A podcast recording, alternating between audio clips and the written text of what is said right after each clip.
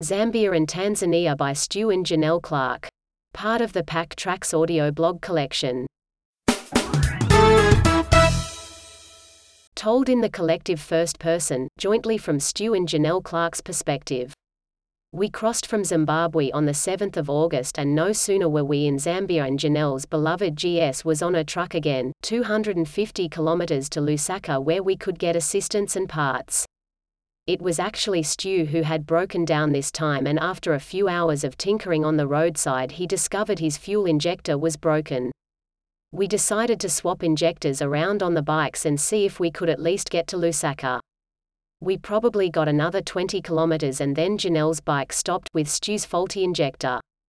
Our travel angel sent us Matias. Matias saw that we had broken down and pulled over to see if he could be of assistance.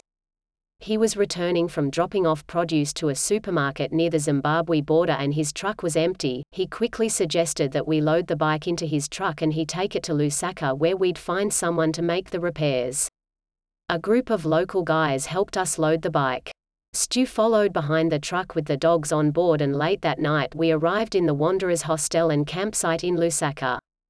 It was too late and we were too tired to properly thank Matias so we invited him to return the next day and we'd shout him dinner and drinks at the campsite restaurant. The repair to Janelle's bike was not difficult, we simply needed to get our hands on an injector and we'd be good to go again. There was a Bosch dealer in Lusaka, but they didn't have our injector. They would have been able to order it in but could not give us a time frame. They said that the injector could be cleaned if we could find an ultrasonic bath but weren't too optimistic about our chances. They did however give us a few leads to start with. We didn't actually know what an ultrasonic bath was but a quick Google search educated us. An ultrasonic bath uses cavitation or tiny bubbles to agitate a fluid the bath and force tiny particles blocking the injector to move. We rode around Lusaka trying to find someone with such a piece of equipment but it was looking unlikely. Eventually we found a workshop who assured us that a college he works with just outside of Lusaka would have one. This workshop was located a half hour to the south and we were told it would be easy to find so we set off. The workshop was indeed easy to find with the instructions given and after leaving the injector with the owner for a couple of hours it was as good as new, or at least good enough. Fingers crossed it would get us back to Europe. Lusaka was a lovely city, people seemed happier than a lot of the cities we'd been to in Africa. We tried out a few of the local restaurants, popped into a very modern shopping center and enjoyed cooking in the camp kitchen with the other campers. And this is where we met Chris from London. Every year he spends two weeks in Lusaka, completely voluntarily, as part of a program to help train and improve nursing practices in Zambia. Our stays only overlapped a few nights but it was fun sitting around the campfire in the evening chatting over a beer. In fact, Chris drank them out of the local beer. Well that's how our story goes. We will be right back after this word from our sponsor. Are you a dog person? Do you love to ride? Check out the Pillion Pooch at pillionpooch.com. From Lusaka we rode northwest. One of our first stops was with Janet at Loden Lodge. We camped for a night and then carried on to Chimfunshi Wildlife Orphanage. We didn't really have any way of contacting the organization and were unsure if we'd be able to enter with our dogs, so we took the risk of turning up and being turned away. To our great surprise and thrill, we were very welcome with the dogs and had the honor of staying with Sheila Siddle and her daughter Sylvia, founders of the orphanage. Sheila saved her first chimpanzee in 1983 and subsequently created this home away from home for refugee chimps with her husband, David, and family. But her home has been open to many animals including dogs and hippos. One person with a dream can make a difference. Sheila wrote an excellent book of her accounts called In My Family Tree. If you make it to Zambia please try to visit the orphanage, if not then do read her book. Turns out Sheila was a motorcyclist back in the day. She reflected with such pleasure on her motorcycle days that we offered to take her for a spin if she wanted. Well, it took no convincing her at all. At 86, next day she hopped on the back with Stu and the dogs and went for a ride on the tracks around the property. It was a great day and we'll never forget it. We stayed three nights at Chimfunshi and spent some time with the chimps as well. For 1,000 kwacha per person we did the chimpanzee bush walk. You enter the sanctuary of the chimps and literally go for a walk with them through the bush. Some will hold your hands. Janelle gave one a piggyback and they give you a coconut shell by the pond so you can fetch them water to drink. An absolutely out of this world experience. Time to move on, we headed back along the same road and stopped in at Loden Lodge again. Janet treated us to three nights staying in the lodge. We turned up to camp but she persuaded us to sleep in a real bed, that's not hard. This treat also included meals by her cook, Emmanuel who made five-star mouth-watering meals with lots of the produce grown in their own gardens. We had dinner with Janet the first night and mentioned our love of football. She informed us of a big game being played in a nearby town and to look into tickets. We absolutely did. Zambia was playing South Africa in Ndola, 20 kilometers from the lodge. We got out early and queued for tickets at the local supermarket, ShopRite. The cheapest tickets were available from $1.50. We went for the second most expensive ticket at $15. Zambia won 2 to 0 and the crowd went wild. Loden Lodge is a quick 20 kilometers from Ndola. If you're in the region, try to schedule a few nights at her lodge. Our final stop in Zambia was for a few nights at Lake Tanganyika Lodge. We had heard of a ferry that could take us from Mbala, Zambia, all the way up to Kigoma in Tanzania. We went to the port and saw the ferry. It was going to be a really expensive experience, which would have been fine if it was nice, but it was grotty and old. We've done enough of these sort of trips, so we decided to continue on land to Tanzania and then on to Rwanda. The few days on Lake Tanganyika were glorious and definitely worth the visit. We hired a hut with a bed.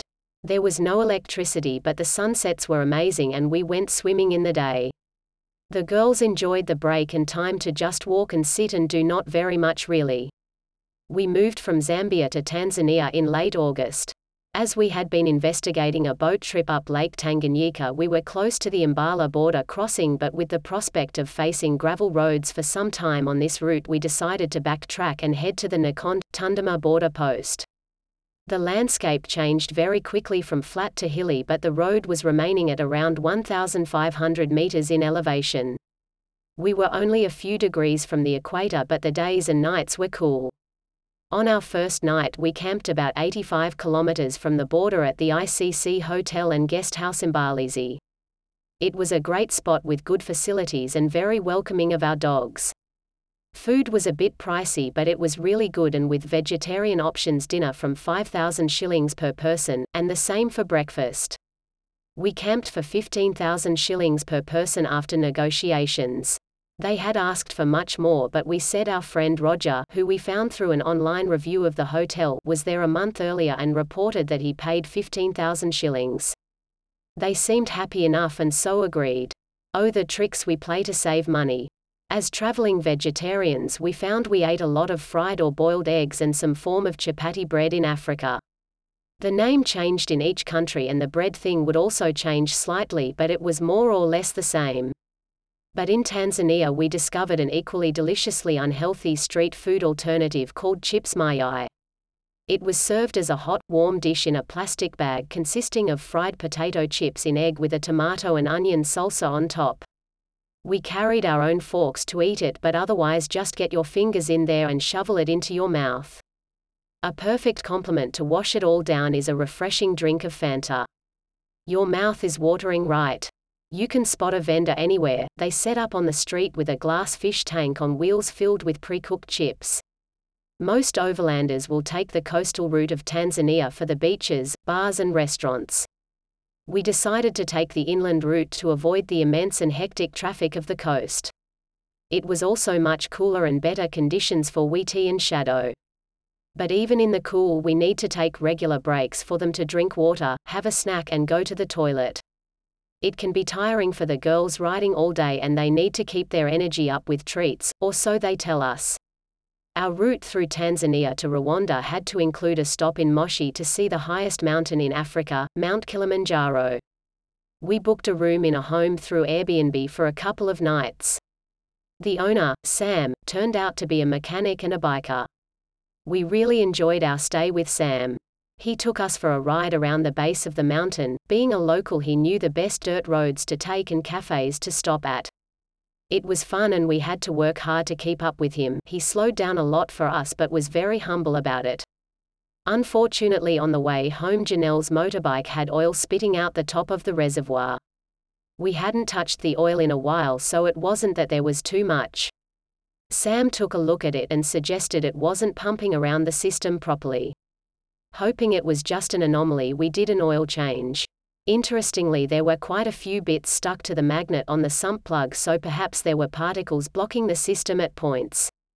In which case, an oil change was a reasonable response and should reduce the problem. Sam was also passionate about four wheel drives. He showed us his bar on wheels. It was the best photo we took in Moshi because we certainly didn't get a view of Mount Kilimanjaro while we were there. Sam told us it can be quite elusive.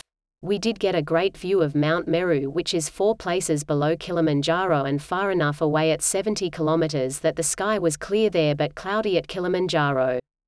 We had 1,000 kilometers to get from Moshi to the Rwanda border. The roads crossing Tanzania were good with little traffic but seriously dangerous truck drivers. We saw a number of trucks overturned on the sides of the road and we had a few hairy moments when oncoming trucks were overtaking and completely disregarded our right to our side of the road. Definitely the worst truck drivers in the world but we made it to Rwanda in one piece, and enjoyed the semi-arid scenery of crossing central Tanzania where life for locals must be a lot harder than those on the coast with easy access to water and supplies. You've been listening to Zambia and Tanzania by the Pack Track. For more audio blogs visit www.thepacktrack.com or find our podcasts on iTunes, Spotify and elsewhere.